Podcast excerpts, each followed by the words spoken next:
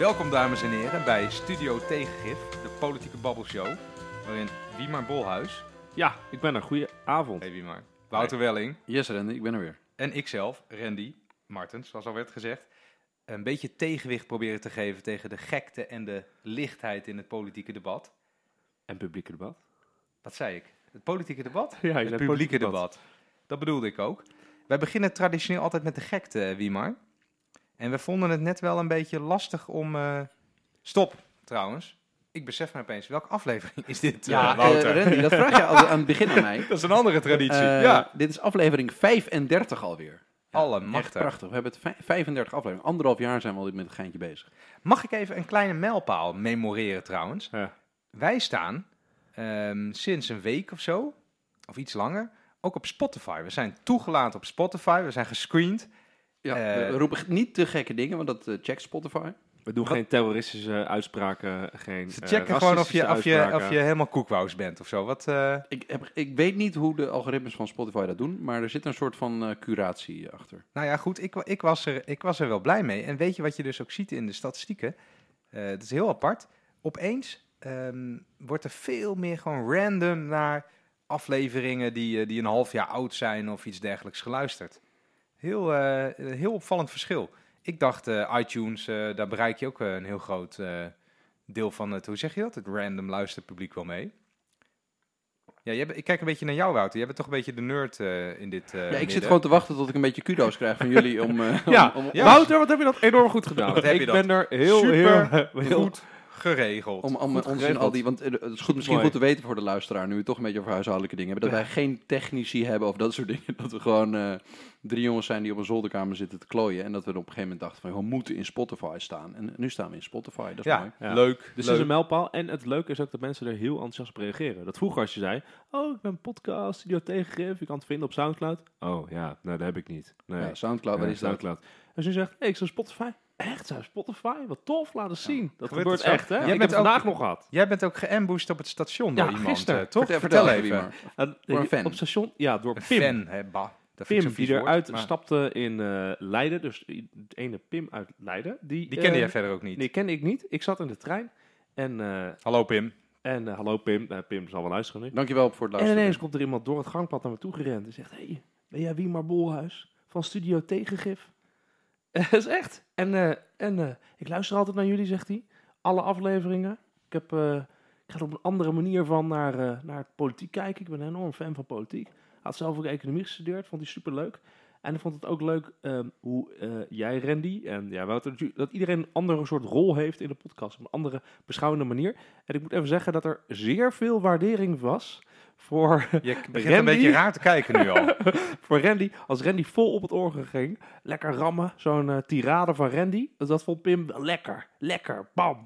Ben ik een beetje de Johan Derksen van eh de podcast? Jij bent de Johan Derksen Ja. van deze show. Ja, maar het is dus in zover dat dus eh, in de trein mensen op je af komen rennen, omdat je naar uh, je CO2-gif maakt. Ik vind het echt super gaaf. Eh, er zat een collega bij, die was ik helemaal, die kwam vandaag naar me toe. Die zei van, nou, wat gebeurt hier? Dat, was, dat, er- dat mensen de, de, gewoon op straat denken, hey, ik leuk. vind, ja, ja, het, het, is- het is bijna ontroerend. Nee, oprecht. En het, het is Ah, niet die, man, die jongen was heel. Het enthousiast. echt Dus ik vind het heel mooi dat, dat, mensen, dat mensen met zoveel enthousiasme mee luisteren. En dat ze er echt wat, eh, dat er echt wat van leren blijkbaar. Maar dat is ik- toch mooi? Ik denk ook dat Pim luistert ehm, vast voor de inhoud. Dus laten we Laten we naar de Ja, inhoud niet al te lang bij stilstaan. Ja. Eh, dankjewel, Pim. Een van de tradities die we hebben is eh, de gekte van de week. En wij zaten net even te denken van, wat is nou de gekte? Eigenlijk eh, is, er, is er eigenlijk geen reet gebeurd deze week, voor mijn gevoel. In de, in de, in de, in de categorie gestoord. Er is wel iets heel moois gebeurd. Namelijk eh, Merel van Vroonhoven, topvrouw van de AFM, de Autoriteit Financiële Markten. Misschien kun jij het vertellen, Wiema. Ik zie dat je het voor je hebt. Ja, ehm, zij is dus eh, de afgelopen vijf en een half jaar, zij is dus de top eh, eh, vrouw, moet ik dan zeggen, bestuursvoorzitter geweest van de toezichthouder, AFM. En zij heeft besloten dat ze haar hart gaat volgen en dat ze dus nu in het speciaal onderwijs gaat werken. Dus Zij zij gaat stoppen, doen? ze gaat stoppen bij de AFM, waar ze dus volgens mij 230.000 euro per jaar verdiende. Stopt ermee, ze gaat de PABO doen en ze gaan straks voor 40.000 euro per jaar in het speciaal onderwijs voor klas staan. Omdat ze graag ehm, mensen wil helpen die het niet eh, op eigen kracht eh, kunnen, zeg maar. En, de, en eh, ja, ik vind dat een, eh, het is geweldig dat, dat iemand dat doet. Ehm, ze zegt, ik wil een groter deel van mijn tijd besteden aan mensen die het niet vanzelfsprekend op eigen kracht redden. Motiveerde van Vroonhoven. Hij besluit aan het FD. En ze heeft een zoon die autisme heeft, dus dat speelt er ook mee. En ze gaat het nu gewoon doen. Vanaf, eh, ja, ze gaat snel eh, voor de, de Pabo doen.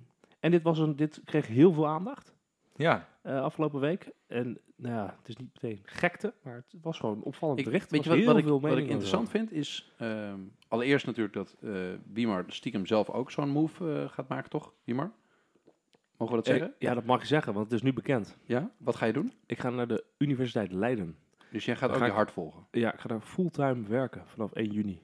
Dus ik ga stoppen bij de Sociaal-Economische Raad, waar ik nu werk. En ik ga dan universitair docent worden aan de afdeling Economie van de Universiteit Leiden. En dan ga ik dus lesgeven en onderzoek doen en publiceren. En wat het allerbelangrijkste is, is dat zij willen dus op termijn een economieopleiding echt in Den Haag gaan neerzetten.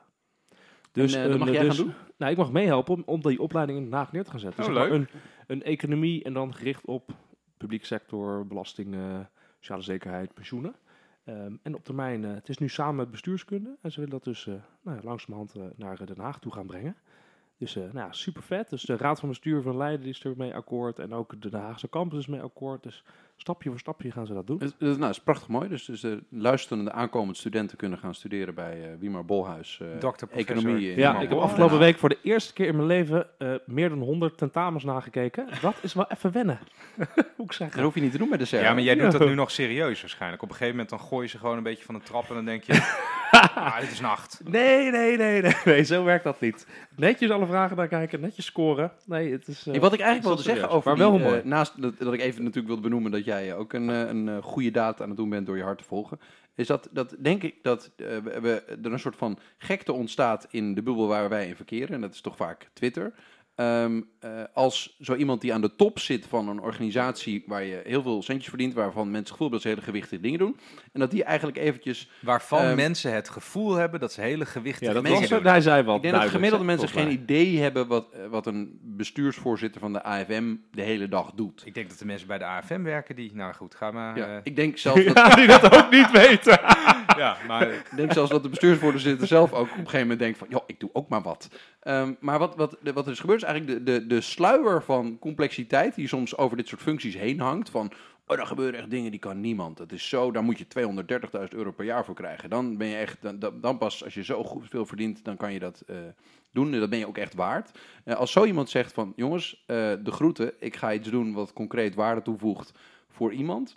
Dan wordt eigenlijk eventjes getoond van, eh, dat er misschien in de, de, de, complexe bureaucratieën, dat er best wel veel mensen zitten die helemaal niet eh, eh, gelukkig genoeg zijn met wat ze doen, of niet waarde toevoegen op een manier wat ze echt zouden willen.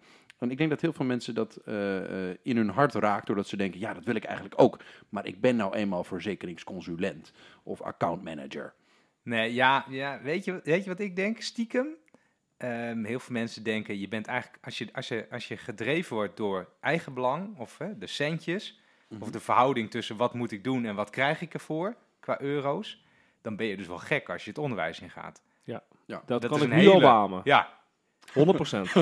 ja, je hebt Ja, het, het is je echt hebt zo, natuurlijk nu al. In mindere mate heb jij Ik natuurlijk hetzelfde. Je gaat gewoon, eh, je verdient meer als je een beetje, een beetje onzinwerk doet in die grote bureaucratieën wa- waar jij het net over had. Maar dus, dus we, we waarderen het wanneer iemand zijn hart volgt en eventjes niet gaat voor eh, zo goed mogelijk eh, veel centjes verdienen. Eh, maar Ja. eigenlijk willen we dus dat ook goede mensen die keuze maken. Maar als samenleving belonen we dat niet. Als samenleving zeggen we, we belonen de mensen die dus wel die notities lopen rond te duwen in die, Die alle die memo's en notities schrijven. Ja. Door alle lijnen heen. Ja, Ja, die, ja. dat is toch raar? Want om eh, ehm, middelbare schooldocent te worden op een VWO moet je ook gewoon een universitaire opleiding hebben. Toch is het salaris wat je daarvoor eh binnenharkt is, is veel lager dan als je bij, eh, in zo'n grote bureaucratie gaat werken, denk ik. Ik voel eigenlijk ik voel een bruggetje naar het hoofdantwerp aankomen. Zullen we Eh, even, en- zullen we ja, die brug even die- oversteken? Ja, gezellig. Ja, wil jij, wil jij het introduceren, Wout, of niet? Eh, Ehm, Nou, dat wil ik wel doen. Nee, kijk, eh, we, eh, wij, wij lezen ook wel eens eh, voor de luisteraars allemaal eh, saaie eh, politieke boekjes die geschreven worden. ehm, die wij dan als een van de weinigen heel erg leuk vinden. En wat ons opviel, is dat er man, man, ja, man. man. de laatste man. tijd Ja, heel erg leuk. heel veel boekjes Oh. uitkomen van mensen die aangeven dat ehm, de economie in Nederland misschien wel heel goed gaat. Dat de werkloosheid vrij laag is. Maar dat er toch ehm, een soort van eh, onderhuids eh, verval dreigt of al bezig is in Nederland op heel veel verschillende terreinen. Ehm, en we, we willen het eigenlijk volgens mij eens hebben over dat verval. Van wat, hoe, hoe Nederland een heel erg rijk land is, waar er de dreiging van allerlei eh, eh, ellende op komst is. Ja, dus wijzen, dat valt mij ook op, want ehm Wiemar en ik waren gisteren samen even op eh, veldexcursie. Precies. Op onderzoek. Op, oh ja, We hebben ja, gewoon in de zaal gezeten, dus allemaal mensen geluisterd naar iemand, namelijk ja daar. nou, Herman Tjenk Willink. En dat is een van Wie die... is dat? Eh, dat is een van die oude wijze mannen die, eh, die, eh, die tegenwoordig dus blijkbaar allemaal boekjes schrijven. Hè, en waarschuwen van, hé hey jongens, eh, we zijn misschien wel heel rijk, eh, maar het, het gaat echt niet helemaal zo goed met Nederland. Nou, Herman Tjenk Willink die is ehm, bekend van dat hij eh, vicevoorzitter van de Raad van State is geweest, tien jaar lang. Hè, dan ben je, dat noemen ze de onderkoning van Nederland. Ehm, volgens mij is hij ook een soort recordformateur. Ja. Eh, op een gegeven moment zei hij, hij is dus best wel grappig ook. Op een gegeven moment zei hij ook, eh, hij heeft dus dit kabinet, wat nu zit, heeft hij geformeerd. Dus wat, hè, wat je je misschien nog wel herinnert. Ze kwamen er maar niet uit en het duurde maar en het duurde maar. En ze moesten uit eten naar de Garuda en het ging maar door. Ehm, en toen op een gegeven moment, en hij zei ook, hij zei, ik moest heel erg om lachen, hij zei, ja, toen hebben ze mij op zolder gevonden. Eh, en hij had al een keer vier kabinetten geformeerd, of Ja. eh, ik heb het niet, ik heb de tel niet bijgehouden. En toen heeft hij dus als informateur dit kabinet in elkaar gezet. Eh, dus dit is iemand met een hele lange staat van publieke dienst. Maar hij is ook voorzitter van de Eerste Kamer geweest, toch? Zeker. Ja. ja. Nog even vergeten. Dus hij Ja. heeft echt een hele lange tour door de nationale instituties gedaan. Nationale politieke instituties. Absoluut. Ja. Ja. En hij is dus iemand die, die, kan, die de kijk op heeft, mag je, mag je verwachten. En hij heeft een boekje geschreven. Ja, hoe heet dat boekje? Dat boekje, ik heb het hier. Dat boekje heet. Het is een heerlijk dun boekje. Hij zei zelf ook lekker dun. Hè? Ben je zo doorheen? Eh, groter denken, kleiner doen. En het boekje is eigenlijk een waarschuwing ehm, tegen de betonrot in de, in de publieke sector. Of de democratische, de rechtsorde. Dus hij zegt, Nederland wordt steeds meer gerund, de overheid van Nederland wordt steeds meer gerund als een bedrijf. Maar de overheid is geen bedrijf. De overheid eh, heeft ook een verantwoordelijkheid voor de rechtsstaat. Ehm, en eh, voor, het welzijn van mensen. En dat is echt breder dan alleen de centen. Ehm, en eh, dat gaat helemaal niet goed. De politiek van nu is niet opgewassen tegen de problemen van deze tijd. En het is ook niet zo vreemd dat mensen ehm, eh, daardoor vertrouwen verliezen in de overheid. En een van de dingen die ik het meest frappant vond aan dit boek, en ook heel terecht denk ik, hij zegt: eh, beleid, overheidsbeleid krijgt pas vorm in de uitvoering.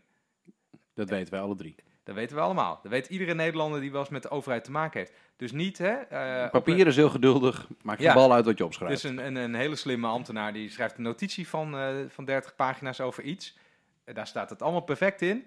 Maar uiteindelijk moet het uitgevoerd worden door het UWV. En dan weet jij wel eh, wat er, eh, hoe, hoe laat het is. Ja, of door de zelfverzekeringsbank, Precies. of door de Belastingdienst, Precies of door dat. een gemeente, of door een, door een uitvoeringsclub. En dan is die beleidsambtenaar die is al lang klaar met En- en schrijven wat van een die, petitie. eh, En die heeft al goed kunnen gehad in de ministerraad. Ja. Wat Ja. zegt die? Periodiekje erbij, schaaltje erbij, nieuw pak, nieuwe blauw, nieuw blauw pak, nieuwe Oh, ja, stropdas. Precies. Ondertussen is het allemaal flut. Maar eh, eh, wat, zegt Cenk Willing daar dan over? Dat, eh, want ja, wij, wij kunnen wel lachen over eh, eh, ambtenaren die in grijze torens ingewikkelde notities schrijven die eigenlijk in de uitvoering niet zoveel uitmaken. Maar waarom besluit zo iemand die een hele grote statuur in Den Haag heeft nu om een boekje te schrijven en te concluderen ehm, dat er echt iets aan de hand is? Oh, dat had hij wel een verhaal. Dat Waarom Waarom wel mooi. Want hij zei van, dat hij eigenlijk dit al schrijft sinds de jaren tachtig. Hij zegt van, hij waarschuwt hier eigenlijk al 30 jaar voor. Dat is eigenlijk wat hij zei. Hij zegt, dit boekje is eigenlijk een bundeling van Ja. alles wat ik eerder al geschreven heb. Dus in die zin is het, eh, is het niet nieuw.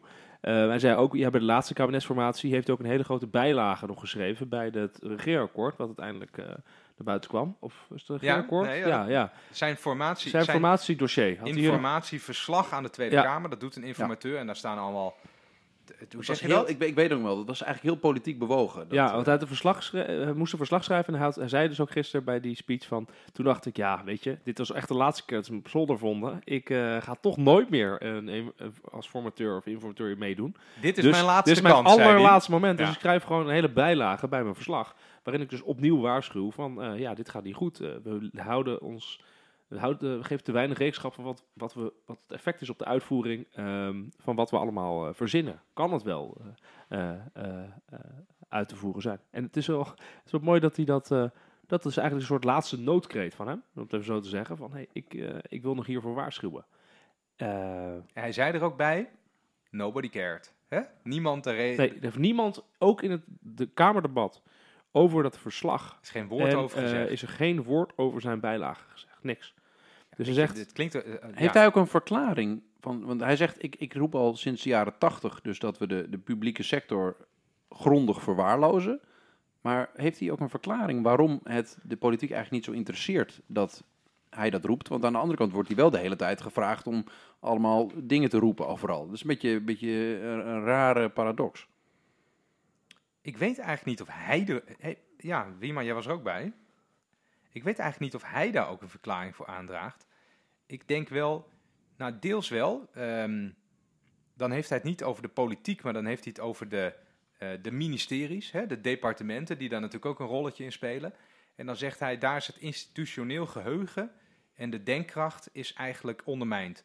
In de zin dat vroeger had ieder eh, departement had, eh, nou ja, allerlei kennisdirecties en allemaal mensen met twintig jaar ervaring in huis. Ehm, en tegenwoordig heb je natuurlijk het beroemde, tenminste, is, ik weet niet of dat heel breed bekend is. Eh, ik ben natuurlijk ook ambtenaar geweest, daar had je altijd het 357. Hè? Ja, ja, ja, zeker. Is dit, dit kent iedereen in de hele wereld? hè, nee, dat kent niet iedereen in de hele wereld. Nou ja, het uit. Wat Nou, betekent... Na drie jaar moet je gaan nadenken over wat doe ik hier nog? na vijf jaar moet je eigenlijk gaan. Na als zeven je- jaar zit je er te lang. En als je na zeven jaar er nog bent, Word eruit, word je gewieberd. nou, dan ben je echt niet goed bezig. Ja, dan moet je echt oppassen. Ja.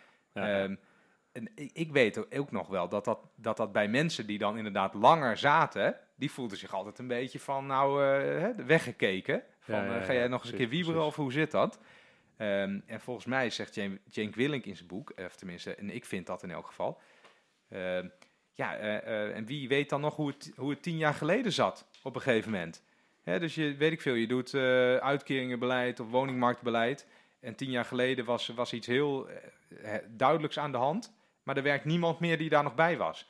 En laten we dan niet doen alsof dat in 1960 was of zo. Hè? Dat is gewoon, eh, tien jaar geleden is gewoon in 2009. Mhm. En hij zei, ik weet niet zeggen, ja, het heeft eigenlijk met te maken dat we de overheid steeds meer zijn gaan zien als een bedrijf sinds de jaren 80. Want toen had je gewoon een, eh, een economische crisis en de publieke sector was te groot. En dat was ook, hij zei, Te hè, duur. het was te duur. Dus ook terecht dat je toen ging nadenken over de grootte van de publieke sector. Maar eh, er zijn er allemaal concepten eh, bedacht als eh, nou, meer management, cultuur, meer prikkels, financiële prikkels, privatiseren, over, overheidsambtenaren die als, die als manager werden neergezet, alle relatieprogramma's zeggen ja, daardoor te gaan zien dat de overheid als een bedrijf gerund moet worden, ja, dat is nu te ver doorgeslagen. Sterker nog, zo ver doorgeslagen dat de overheid nu zelf afhankelijk is, eh, als het gaat om kennis, van weer het bedrijfsleven. Er moeten Ja. allemaal consultants worden ingehuurd. Ja, ze kunnen ook niks zelf meer. Dat worden zegt hij ingooid. eigenlijk. Heel veel eh, eh, eh, diensten, kennis eigenlijk allemaal ge- geoutsourced. Dus de overheid is zelf afhankelijk geworden van, het, eh, van, de, van de markt. Ehm, en het, eh, het maatschappelijk middenveld is eigenlijk ook zijn hele positie kwijt. Want ja, eh, alles gaat nu via de, via de markt. En hij zegt, van, ja, je hebt juist een sterke eh, overheid nodig. Dus hij maakt zich daar, eh, hij maakt daar Ja. enorme zorgen over. En hij zegt, ehm, en dat is mij uit het hart gegrepen, hij zegt hele interessante dingen over dat maatschappelijke middenveld.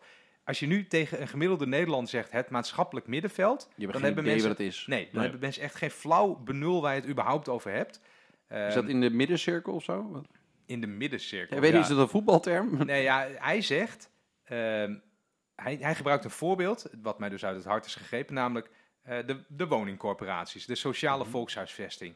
Wat mensen nu denken is bijvoorbeeld, woningcorporaties zijn ooit opgericht door de overheid om huisjes te bouwen.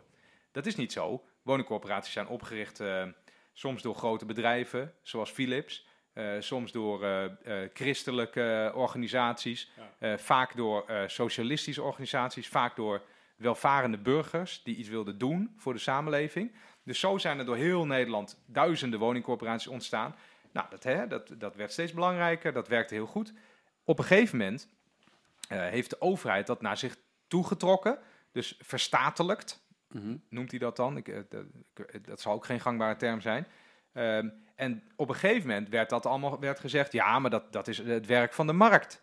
Dat moet, eh, hè, dat moet blootgesteld worden aan marktwerking Ja. en concurrentie. En toen, en dan zegt hij dus, ja, dan krijgen ze een probleem met je scheiding eh, van wat is een publieke verantwoordelijkheid, wat is een Ja. private verantwoordelijkheid. Daar gaat het al fout. Als je dat soort diensten dan te veel richting de markt gaat brengen, of eigenlijk eh, misschien zelfs overdraagt, eh, dan krijg je een probleem. Want je hebt een, twee ordeningsprincipes, zegt hij, die je eigenlijk gaat vermengen. Je hebt het ordeningsprincipe publiek en het ordeningsprincipe privaat. En dat zet je dan Ja. tegen elkaar aan. En na een tijdje krijg je dus, nou, dat zei hij ook mooi, ministers die allemaal zeggen van, ja, ik ga er niet meer over tegen de Kamer. Maar gaan we kijken wat ik eraan kan doen. Ja, nee, gesprekken voeren met, eh, met inderdaad, eh nou ja, koepels van woningcorporaties. dit of moeten, we, dit moeten we wat beter uitleggen, Oh, denk ja, ik. Oké. Want eh, inderdaad, dat die woningcorporaties, dat is maar een voorbeeld. Hij zegt, Mhm. dit is gebeurd in het onderwijs en dit is gebeurd in de zorg. Ja. Ehm, en, en op een gegeven moment krijg je dus situaties waarin er iets gebeurt in zo'n sector. Of bijvoorbeeld, ander, een ander soort voorbeeld, hè? dus let op, bij de NS. Dat is op afstand gezet van de overheid, dat is in de markt gezet. Daar gaat dan iets mis, hè? er komt een trein te laat. Dan wordt een minister naar de Kamer geroepen. Dat kan toch niet? Die trein is te laat. Hè? Hoezo is die trein te laat? Jij bent toch minister van Verkeer?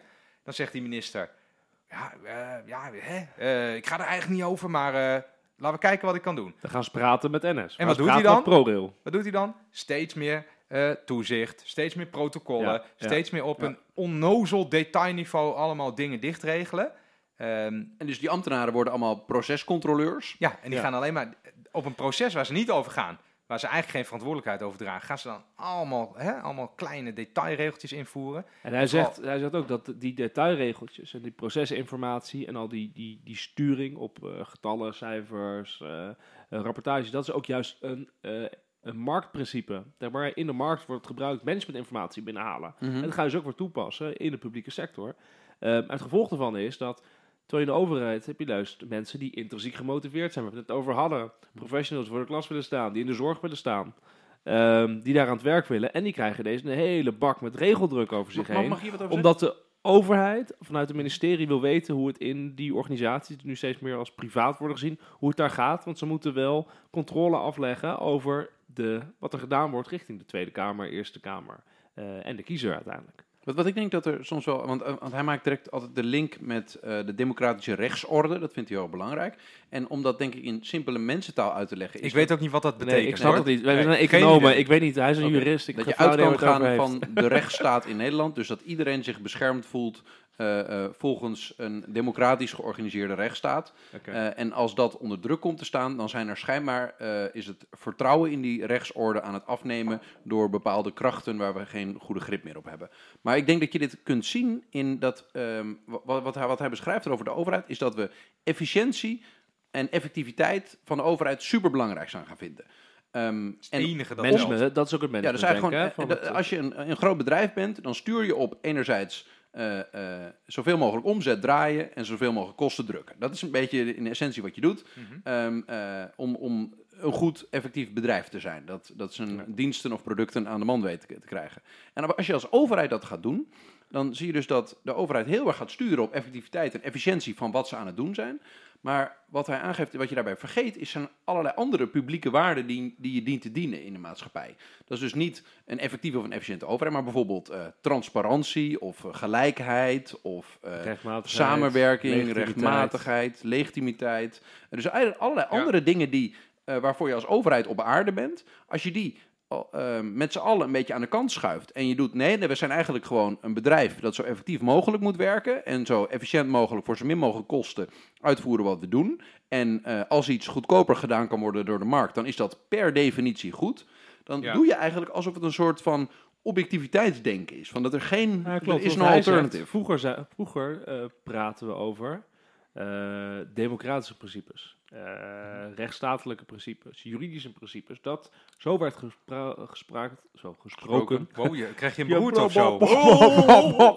Zo werd gesproken over de overheid. Zeg ja, nu gaat het vooral over ehm eh, managementtermen. Inderdaad, efficiëntie, effectiviteit, profijt. Wie heeft profijt van? Pro- Profijtbeginsel toepassen op dingen als, daar werd hij ook helemaal, ging hij uit zijn stekker, over ehm, Ja, toen werd hij wild, hè? de toegang tot, eh, tot, tot, Tot de rechtspraak. Tot de rechtspraak. Ja, hij En zei... hij van, als je daar, daar ben je dus nu aan het, zijn dus, eh is nu minister, is bezig om... ehm, nou ja, Sander de- Dekker, de Sander minister Dekker. van rechtsstaatafbraak. Die is eh, bezig om hogere kosten voor om jou, mensen Pim. zelf hun eigen toegang tot te laten betalen. Ja, hij zegt de, De- gebruiker van eh, rechters, Ja, van de rechterlijke macht, die moeten betalen. ja, En dat is natuurlijk insane. Ja, ja. Het- ja het profi- dat slaat natuurlijk nergens op.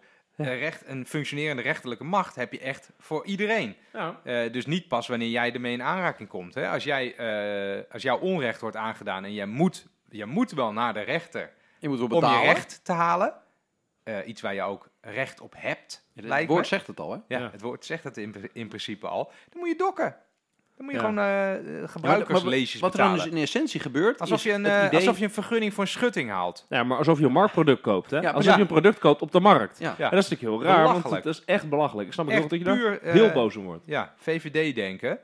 Die gaan natuurlijk ook echt voorop in de afbraak van, van dit soort dingen.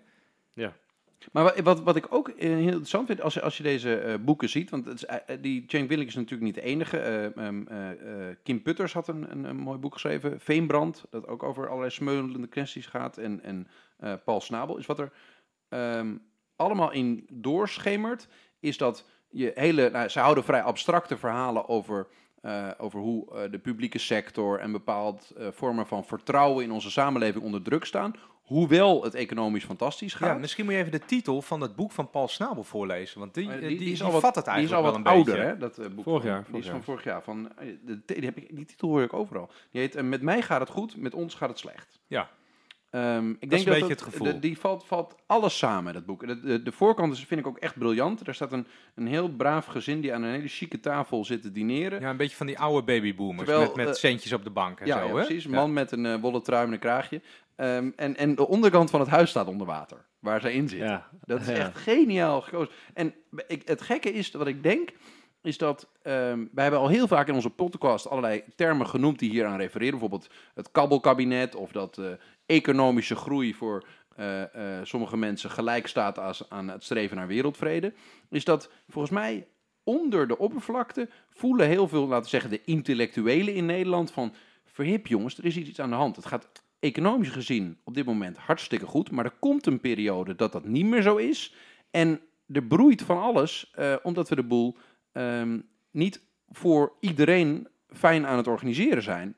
Eigenlijk Ja. zijn we een beetje lui geweest. Ja, precies. eh, Maar dat zeggen ze ook instituties. allemaal. Dus ze zeggen allemaal van, we zijn de overheid alleen maar gaan gebruiken om op bepaalde economische doelen te gaan sturen. Dus hoeveel economische groei? Wat doet de Mhm. loon? Wat doet de werkgelegenheid? Wat, en dat is, als, zolang dat maar goed gaat, is het de overheidssaldo. Als het, maar, eh, als het maar goed gaat op de overheidsfinanciën, daar richten we ons op. En dan zien we die cijfertjes, zeggen we, oh, groen, groen, groen, groen. Het gaat allemaal goed, economisch gaat het goed. Maar dan vervolgens de vraag, ja, maar er is wel meer dan die economische cijfertjes. En hoe doen we het daar eigenlijk? En dat vind ik wel mooi, dat zegt Cenk Willink ook, van ja, we moeten niet alleen maar denken aan economie, maar ook aan andere zaken. Sociale ongelijkheid, daar maakt hij een heel punt van. Ongelijkheid eigenlijk. Ze ja, er een hele grote groep in Nederland die gewoon niet mee kan doen. Kim Putter zegt het ook in zijn boekje. Zegt ook van ja, ehm je wilt het hebben over brede welvaart. Niet alleen over economie, maar breder, milieu, dergelijke, noem het maar op. En hij zegt ook, ja, er is een nieuwe sociale ongelijkheid in Nederland. Ehm, dus iedereen is, is daarvoor aan het waarschuwen.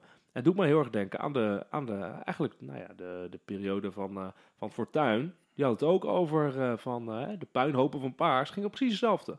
Economisch Ja. gaat het allemaal goed, maar er is wat aan de hand. En dat, is, dat speelt nu, dat gevoel speelt nu ook. Hè, van economisch zitten we in een hoogconjunctuur, maar ja, wat gebeurt er sociaal-maatschappelijk eigenlijk? Wat, is er, wat gaat hier fout? Ja, dus al die, al die wijze oude mannen... ehm, Kim Putters moeten we geen oude man noemen trouwens. Sorry, Oké, Kim. nee, sorry. Eh, Hij is wel wijs. Al die wijze oude mannen en, en Kim als een Putters... compliment. die zeggen eigenlijk eh, hetzelfde. Hè? En wat ik ook opvallend vond, ehm, ze vroegen aan die Cenk Willink van waarom heb jij dit geschreven? Niet op deze toon trouwens. Ze vroegen, hey, van hey, leuk, eh, je Hey. hebt een boek geschreven, waarom heb je dat gedaan? Janky. En toen zei hij, ja, wat jij zei, Wiemar, ik roep dit al 30 jaar. Maar ik wil later niet dat ze. ik heb het maar eens opgeschreven. Want ik wil later niet dat ze zeggen. Eh, van eh, waarom heb je dat niet gezegd? Hè? Mhm. Dus dat was, dat was zijn motief. Dus echt ook als een waarschuwing aan Nederland. Van jongens, ehm, dit gaat helemaal niet goed. Precies. Hij zegt, ja, die democratische rechtsorde, dat zijn verhalen. Die gaat eh, naar de galamiezen. Wat ik En wel- Kim Putters die zei van... Hij haalde trouwens ook Kim Putters aan. Cenk Willink. Hij zei van, ja... Hoeveel ongelijkheid kan de samenleving zich veroorloven? Dat is Ja. eigenlijk de vraag hè, waar het om gaat. En hij heeft het boek ook geschreven met het idee van... Dit is een aanmoediging. Het moet anders. We moeten, we moeten weer eh, moeten tegenwicht gaan bieden. Hij maakt zich ook zorgen om dat er geen balans meer is. Hè? Dat, eh, dat Nou- eigenlijk alles maar één kant op gaat. Dat er geen tegenspraak is van de rechterlijke macht, van de Kamer. Dat er dichtgetimmerde regeerakkoorden Wat bedoel je zijn. Misschien moet je dat even uitleggen. debat. Hm? Ehm, wat je bedoelt met tegenspraak eh, van, van andere Nou, hij maakt een verhaal. Hij zei van ja, vroeger, dat is weer zijn juridische term, hè, een beetje rechtsfilosoof, zei van, vroeger ging het over trios politica. Mhm. Wat En is dat? over de nou, Montesquieu en dat er drie krachten zijn in staatsbestel: de juridische kracht, de uitvoerende kracht, dus de regering of macht, en de controlerende macht of de wetgevende macht. Dat is de, de, de Tweede Kamer, Eerste Kamer, Staten-Generaal. Dus die drie machten en die Ja. hielden elkaar in balans. Eh, want je wilt niet hebben dat één macht alles voor het zeggen heeft. En hij Ja. zegt, we zijn nu door onze nieuwe manier van denken, de overheid zien als een eh, bedrijf, eh, als een kostenpost en iedereen denkt hetzelfde, is er eigenlijk nog maar één macht over. En daarbij, het publieke debat zelf is ook weg. Want in de Tweede Kamer en de Eerste Kamer hebben eigenlijk geen debatten meer. Want alle regeerakkoorden zitten hartstikke dichtgetimmerd. Dus we kunnen met z'n allen maar één kant op. Er is geen openbaar debat. De rechterlijke macht wordt steeds moeilijker bereikbaar. Krijgt steeds minder te zeggen. En die uitvoerende macht die gaat maar door. Ik vind vooral Ja. leuk wat hij, of interessant wat hij zegt over de Tweede Kamer, heel praktisch. Eh, vroeger, dat is een oude man natuurlijk, Ja, hè, dus dan mag dat. eh, had je ook geen regeerakkoorden, of nauwelijks. Ja. Het schijnt dus dat, eh, als je het gaat opzoeken, ga je het niet vinden als het goed is. Het kabinet Den Uyl had geen regeerakkoord nog. En daarvoor was dat ook gangbaar. Ehm, en nu, als je kijkt naar regeerakkoorden, die zijn echt op detailniveau helemaal dichtgetikt. En wat is daar dan het gevolg van? In de Tweede Kamer vindt er geen zinvol eh, debat plaats over, ehm, over die dingen waar dan wel het, hè, er staat een debat op de agenda, maar eigenlijk is de uitkomst is al bekend. Ja, staat in het regeerakkoord. Ja, je mag even kijken of iemand misschien een klein foutje maakt. En daar gaan we dan Ja. heel hard op inhakken met z'n allen. Eh, maar wezenlijke discussies. eh, Ja, precies. Hij zegt van het, het, er is geen open uitwisseling van gedachten meer. Het politieke debat is weg. En als gevolg daarvan is er ook geen publiek debat meer. We hebben in Nederland eigenlijk geen dat- publiek debat. En jij stuurde laatst een podcast door. Daar heb ik Ja. ook even geluisterd van Chavan. Maar Chavan en eh, Joris Luijendijk, die hadden hetzelfde. Die, hebben dan, die zeggen van ja, in Nederland, zo bijzonder, in Nederland heb je eigenlijk geen, geen publiek debat. Eh, tegenstellingen die zijn hier niet. Die proberen we allemaal weg te moffelen. En dan nou ja, gaan we eigenlijk met z'n allen maar gewoon stilzwijgend, uh, al polderend, één kant op. En het openbare debat is niet. We doen het allemaal enigszins achter de schermen en op basis van wat kennisinstituten. Nou, en dan gaan we lekker het- door. Die, ehm, ehm, om nog maar eens een oude man aan te halen. En een oud docent van me, waar ik heel veel van geleerd heb, Mark Chavan. Die heeft ook ooit een boek geschreven, Niemand regeert. En ehm, die, die maakt zich volgens mij, hij is correspondent geweest eh, voor het NRC in, eh, in eh, Frankrijk, in Londen en in New York, volgens mij. En die maakt zich al heel lang boos over dat in al die andere landen er een heel fel en vaak ook gepolariseerd intellectueel debat bestaat. Ja. Waarbij eh, eh, kranten volgeschreven worden met eh, lange betogen. waarin intellectuelen elkaar uitleggen over hoe de maatschappij in de toekomst eruit zou moeten zien. En die, die, die Ja. maken elkaar helemaal stuk. En wat, wat hij som, aangeeft, wat hij soms vreest voor Nederland. is dat eh, wij alles in de vorm van coalities, akkoorden, overlegtafels. Ehm, als een soort van boardroom meeting willen oplossen. Van we laten gewoon met de stakeholders aan tafel eh, gaan zitten, alle belangen op tafel leggen, dan komen we eruit en dan is iedereen blij en vertegenwoordigd. Ja. Ehm, maar misschien is dat wel helemaal niet zo goed, omdat de, eh, het, het, samen, het vormen van een samenleving misschien niet een boardroom decision is, ehm, maar iets waar je moet accepteren dat je er. Nou, dat een ideeënstrijd heel erg handig is. Of ook heel goed voor je eh Nou ja, sterk, sterker nog, eh, mensen die, ehm, eh, die wel dat, dat gepolariseerde debat aangaan. Hè? Dus mensen die zeggen, je doet het echt fout nu, het moet echt anders. Ja, je wordt toch een beetje benaderd als een soort spelbreker. Hè? Het wordt ook wel van, Ja. als jij in Nederland een Met mooi baantje wil, dan Ja. wordt wel van jou verwacht dat je een beetje meedoet hiermee. Ja. Ja, dat, is, dat is gek eigenlijk. Ja. Dat wij, je mag niet te hard, want dan vinden we al snel of een gekkie. Ja. Of, eh, dus jij eh, gooit enorm je ruit in met deze podcast, Wouter. Ja, Wouter, jij gaat nooit meer eens komen op de binnenstudie. Nee. Oh jongens. Je bent helemaal klaar. Shit. Ja. Helemaal klaar. Nee, ik, ga, nee, ik ga dat natuurlijk veranderen. Dat, jullie beseffen niet de, de, de metalaag in dit eh, debat. Dat, Ja, dat- dat, dat wij, eigenlijk een soort van hoop uitspreken. Want, ehm, nee, maar wat ik, wat ik ook leuk vind is om even dat, dat bruggetje te maken naar, naar die, die en nou, toevallig wel allemaal eh, grijze heren die verstandige boeken schrijven over dat ze eh, Nederland als een land in verval zien. Is dat dit ook voor mij wel een verklaring is van waarom er zo'n vaak onbegrepen onvrede is bij hele grote groepen mensen in Nederland. Je kan blijven schrijven over, ja, sommige mensen zijn gewoon eh, eh, racistisch of die zoeken eh, verklaringen die er niet zijn of de globalisering raakt ze te veel. Ik, ik denk dat, dat al deze heren concluderen dat er toch meer onder zit dan alleen maar ehm, er is een Pool die mijn baan heeft ingepikt gevoel of ik vind het niet fijn dat, dat mensen andere tradities erop nahouden dan ik.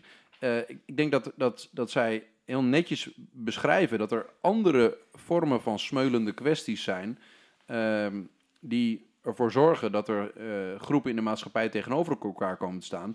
Waarbij we als, nou, wij als elite, of in ieder geval de mensen die de boel eh, draaiende houden, niet kunnen doen alsof dat een soort van managementoplossing vraagt. Van, eh, nou, we, we verzinnen nu nog wat effectief beleid of nog een paar eh, inspraakavonden. Draai aan wat knopjes. Eh, en dan, en precies, even een paar beleidsprikkels inbouwen en dan, dan is het weer gefixt. En dan zijn ze in de, in de achtergestelde gebieden ook weer blij. Nou, daar wil ik ook wat over zeggen. Want als het gaat over iets waar wij het ook wel veel te veel over hebben natuurlijk.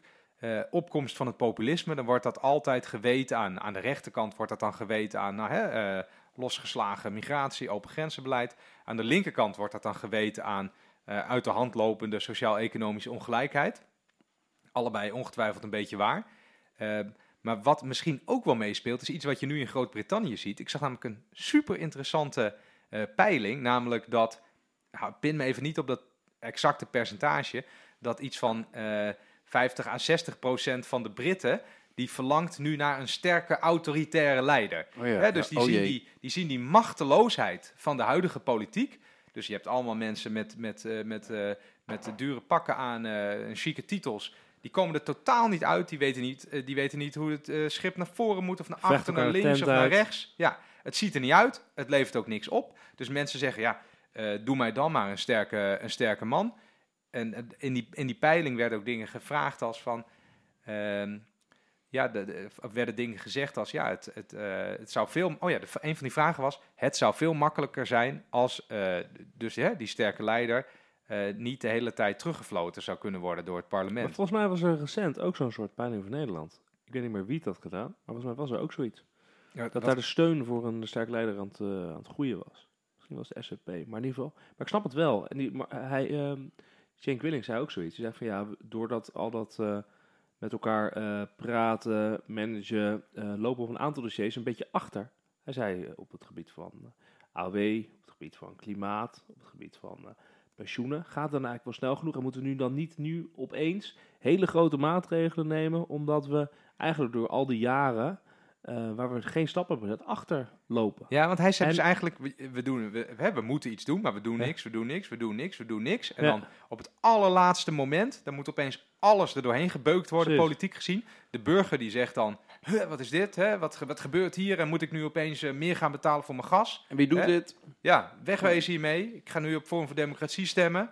Nou, wa- wat, wat, ik, ik, heb wel een ander theorietje over. ehm, want het, het raakt denk ik ook aan, aan wat, waar jij altijd heel erg tegen eh, tekeer gaat rennen, die technocratie. Dat dus mensen ehm, het gevoel hebben dat er een soort van ongrijpbaarheid is van de boel die hen regeert. Er zitten dus allemaal mensen in blauwe pakken ergens en die schrijven dingen op die ik niet begrijp. En dan is het eigenlijk ook onduidelijk wie er nou precies over gaat. Ja. Maar er verandert, veranderen wel een paar dingen en ik ben in ieder geval de Sjaak. Dat is een beetje... Ja, dat- dat is- mensen dat hebben. is hoe het steeds ja, dat is, dat een soort dat is van- ook altijd waar. Het is een soort, weet je wel, zo'n soort octopus. Die is ongrijpbaar, maar ja, in ieder geval... Nee, het is een beetje in de categorie van je speelt een voetbalwedstrijd en het eind winnen de Duitsers. Zo ja, ja, precies. Eh, en ik kan nog zo harder rennen, ik ben top. Maar wat, wat ik denk dat, dat, dat als die onderzoeken, die, die, daar hebben we ook al een keer podcast aan gewijd aan, aan mensen die op zoek zijn naar grote leiders, dat het niet per se gaat volgens mij om een, een, een inspirerende leider. Volgens mij zijn mensen gewoon op zoek naar een idee. Namelijk gewoon een plan of een soort idee, een visie voor de toekomst. Gewoon iemand die zegt, oké jongens, ik heb niet 100% de toekomst eh, in mijn macht. Ik heb niet alle Ehm, stakeholders Ik heb niet alle stakeholders Nee, en alle nee, belangen nee. aan tafel. Ik heb nog geen, eh, eh, weet ik veel, eh, eh, eh, eh, share-tafel georganiseerd. Maar ik heb in ieder geval mijn Ja. best gedaan. Laten we nu de SER even lekker afzeiken. Oh, Oh, oh, ik, ben toch nog, niet ik ben nog even in dienst, en hij- ik denk misschien dat mensen zeggen van, ik wil gewoon iemand die zegt, jongens, vertrouw mij, eh, dit is het plan dat ik heb. En als je op mij eh, eh, je vertrouwen geeft, dan kun je mij er ook op aanspreken. Als het een, als een slecht idee blijkt te zijn, stuur je me maar de laan uit. Maar dit ga ik in ieder geval doen. En dit is wat mijn idee is voor Nederland over 20 jaar. Nou, dat is precies denk- wat hij zei. Hebben Willink, je bent er niet bij geweest, maar Cenk Willink zei precies dit. Hij zei van, nou, dat, dat, moet, dat moet weer gebeuren. En dat weer komt door die ideeënarmoede. Niet, hij zegt dat kunnen niet hele grote, grote visies zijn zoals vroeger. Zoals sociaal-democratische visies en een grote liberale visie en een grote christendemocratische. Maar wel visies met dit zijn de problemen. Deze oplossingen bieden Gewoon een stem helder, op heldere mij. doelen. Helderheid. Hij, hij Eh, zei ook, dat- er- hij, hij zei, hij problematiseerde het eerst ook. Hè? Hij zei, er is nu al jaren, wil geen groot project meer lukken. Nee. Ehm, en ook dat, dat, eh, dat, eh, dat pensioenakkoord wat jij net noemt, dat is ook iets. Het lukt niet. Hè? We, we weten dat er iets moet gebeuren en we proberen het ook. Komen er niet uit. Hè? Het loopt allemaal vast in een soort heel ingewikkelde situatie waarbij eigenlijk niemand meer weet waar het aan oh, ligt. dat, ik denk dat het een onderdeel is, omdat wij eh, het idee hebben dat het een boardroom beslissing is geworden die je interbestuurlijk met een eh, strategische inter eh, eh, departementale ehm, eh, Je bent nu bewust allemaal publiek- vage private het... Dit, zo, samenwerkingstafel. zo, zo is een dag op het ministerie van BZK. Dus. dit, voelt, dit eh, soort termen. het voelt als een flashback voor mij. Ja. Jullie, hebben, jullie, jullie horen ook de hele dag dit. maar nee, maar wat ik wil zeggen is Oh, dat... man. ehm, Ja, dus, mooi. dus we- we zien het vaak als iets waar ieder, er moet een beslissing uitkomen en daar is iedereen het mee eens. En mensen eh, durven niet zeggen, oké jongens, eh, wij hebben dit gewoon besloten. We accepteren dat er een paar lui nu heel pissig zijn. Ehm, maar wij eh, nemen de leiding en dit is ons plan, dit gaan we doen. Nee, we moet, het moet allemaal akkoord zijn met iedereen die eh, meedoet. En daardoor gebeurt er vaak, als er al iets gebeurt, iets heel erg ma- slaps. ehm, of er gebeurt niks. Ja. Eh, en ik denk dat dat de, het Nou, ver- dat zegt wantrouwen hij. Van, sterkt. van de, de, uiteindelijk is de politiek van de middenpartijen, zegt hij, is eigenlijk te veel verworden in de afgelopen decennia tot status quo in de politiek. Dat is wel zijn punt. Hij zegt van ja, er zijn geen visies over hoe het anders moet. Er zijn vooral visies over, ja, we moeten de huidige situatie misschien een beetje bijsturen, maar daar was het. Eh, Ja. Dat vond ik wel, ja, ik herken dat wel ergens. Hè? Vooral natuurlijk, eh, hij noemt zichzelf een sociaaldemocraat. Ja. Ehm en Wie is hij in dit geval? Eh, Cenk Cenk Willink, pardon. Eh, die noemt zichzelf een sociaaldemocraat. Eh, en hij zegt, een goede sociaaldemocraat, hij, hij, hij had een soort quote, hij zei, eh, behoort tot het zondige ras van reformisten. En eh, hij bedoelde, eh, die, die proberen de boel steeds een beetje te veranderen. Hè, die werken naar een bepaald doel toe. Maar ik denk, als je kijkt naar ehm sociaaldemocraten in Europa in elk geval, de afgelopen twintig jaar, ja, die zijn de vlees geworden status quo. Ja. Hè? Die, zijn, die maken het meeste onderdeel uit van het establishment. En, die, ze- en eh, die praten wel veel over verandering. En dat is denk ik waar mensen echt een beetje giftig van werden op een gegeven moment. Campagnes gingen over change en we kunnen de boel veranderen. En Hoop. Dit is de belangrijkste verkiezing ooit. En uiteindelijk was het toch altijd gewoon, nou weet je, we modderen nog even vier jaar door en dan kijken we of het beter gaat. Wat een opbeurende woord. Ja, lekker. Helemaal Lekker, lekker. van helemaal stil. hier. Ja, ik heb nog best wel een, een soort optimistische. want dit- dit- volgens mij roepen we dit ook al wel vaker. Dat er eh, eh, eigenlijk een heel groot politiek veld te winnen is. Voor mensen die een eh, enigszins aannemelijk verstandig plan hebben van. joh, dit is hoe ik de boel over tien jaar voor me zie. En gemiddeld gezien zijn mensen eh, vrij redelijk en verstandig, geloof ik. Maar accepteren ze het niet als ze eh, bestuurd worden door eh, boardroom managers die, waar Nederland als het ware een minister van Financiën heeft die CFO is, een minister-president die CEO is en, en, en nog wat lui die een C-functie uitvoeren, waarbij het doel is om de omzet te maximaliseren en de uitvoeringskosten te minimaliseren. Dat- ik denk dat mensen dat op een gegeven moment gewoon niet meer trekken. Nou, daar had hij ook wel een paar mooie voorbeelden van. Ehm, hij had het bijvoorbeeld over huisartsen die eh, in opstand waren Ja, gekomen dat was tegen alle... fascinerend. Hè? Hij had geen enkel vertrouwen, zoals jij zei, in eh, politici en ambtenaren die het helemaal anders gaan Nee, doen. de Tweede Hij Kamer. vertrouwt alleen maar Ja. eh, eh, het oude middenveld. Of eigenlijk de, Vakmensen. de vakmensen, de Ja, professionals. en gewoon die de gaan dan zelf, samenleving. zelf het, het, het in Leraren, handen nemen. Ja.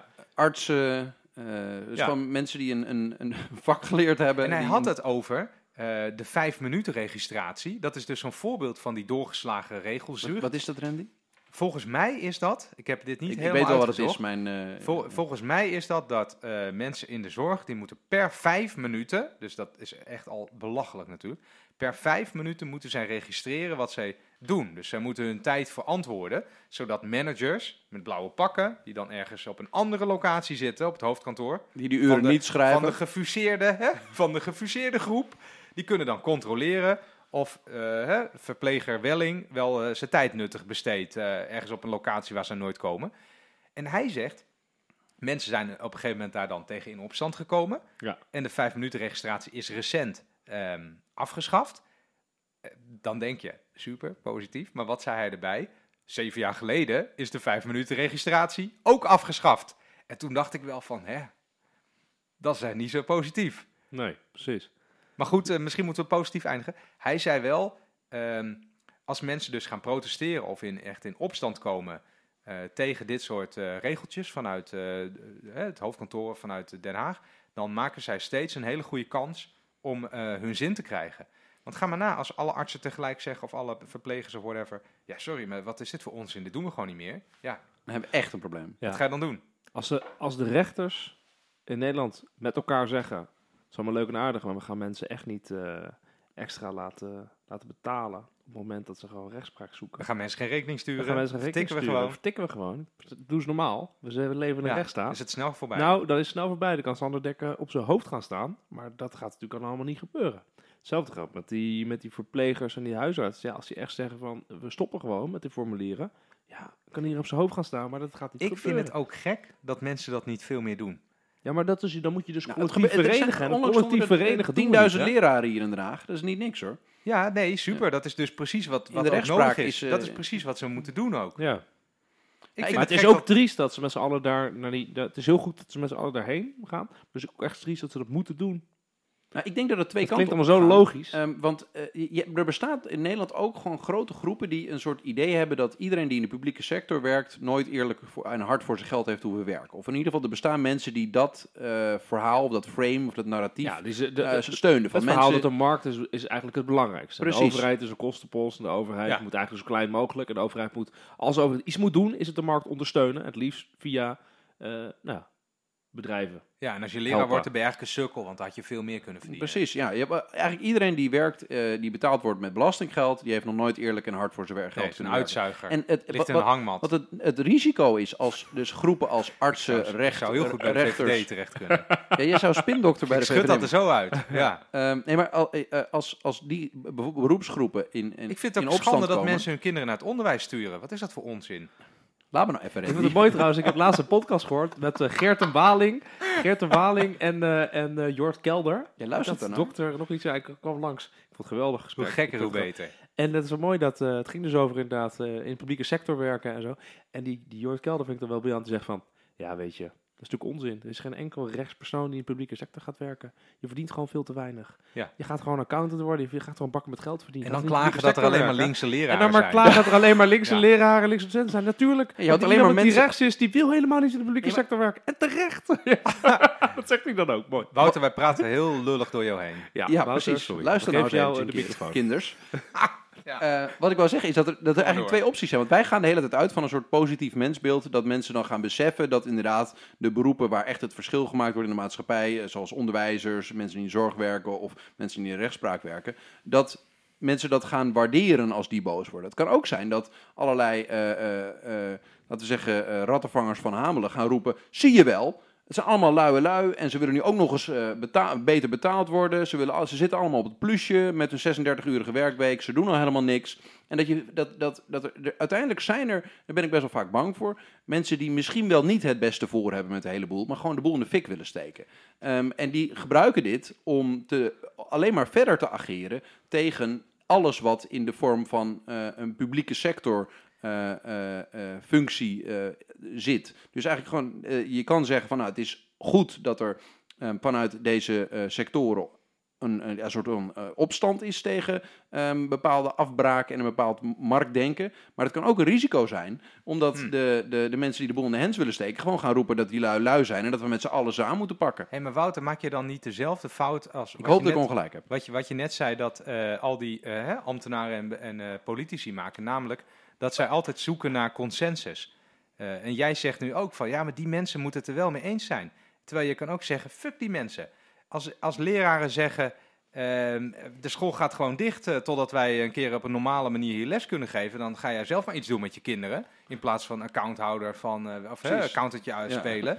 Verzekeringsconsulent. Nou, dan kan je hoog of laag springen. Maar op een gegeven moment dan denk je toch van... nou, eh, het zou toch wel fijn zijn als de school weer open ging... ik en het denk ook dat je helemaal werd. gelijk hebt, Randy. Ik, ho- ik hoop namelijk, met, ik, de, de vrees is dat mensen de, de boel echt gewoon willen afbreken in de publieke sector. Maar ik denk dat minstens 80% van Nederland is vrij redelijk, vrij verstandig. Ehm, en als die merken dat er daadwerkelijk het vertrouwen te veel afneemt in deze beroepsgroepen, dan, eh, eh, dan, worden ze verstandig. Ja, maar weet je wat ik wel echt heel eh, zonde vind aan het hele verhaal? Dat is mensen in de publieke sector gaan werken. Dat je dan altijd dit soort verhalen krijgt. Hè?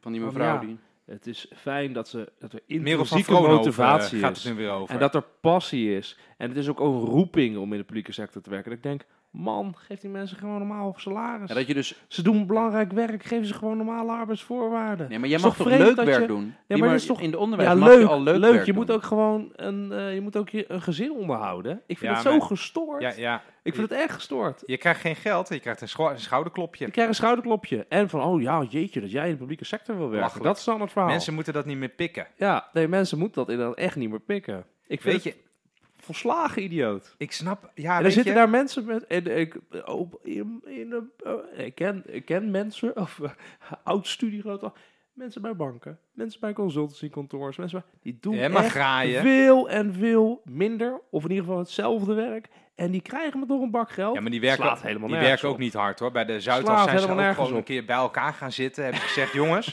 wij gaan vanaf nu zeggen Dat wij hier iedere avond tot 9 uur zitten. Jan Dirk, jij, laat het, jij zorgt dat het licht aan blijft. Hè? Dan Ja. kunnen mensen die op Amsterdam-Zuid staan, die kunnen dan zeggen... hé, hey, daar zitten nog allemaal mensen te werken. Ik, ik kom heel vaak bij banken. Ehm, daar zit niemand hoor. Daar zit ook niemand na zes uur. Het is allemaal gelul.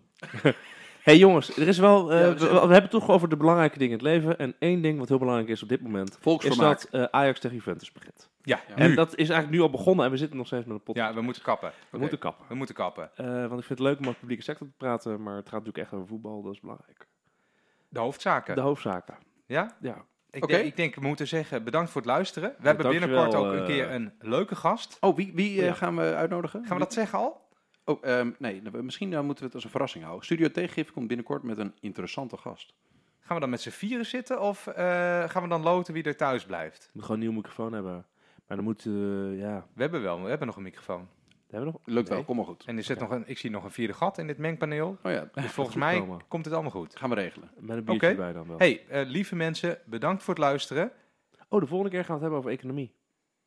Dat doen we namelijk nooit. De economie stort Ja, weer in. ja precies. De volgende recessie. Goede teaser. de volgende Goeie- recessie. Nee, we gaan het inderdaad hebben over de recessie die eraan komt. De recessie. De grote 2020. recessie. De grote recessie. En dan gaat Nederland 2020. kapot. Nederland kapot, de wereld gaat kapot. Iedereen gaat kapot. Alles gaat kopje onder. Precies. Oké, Oké, nu gaan we voetbal kijken. Voetbal. Doei. Doei.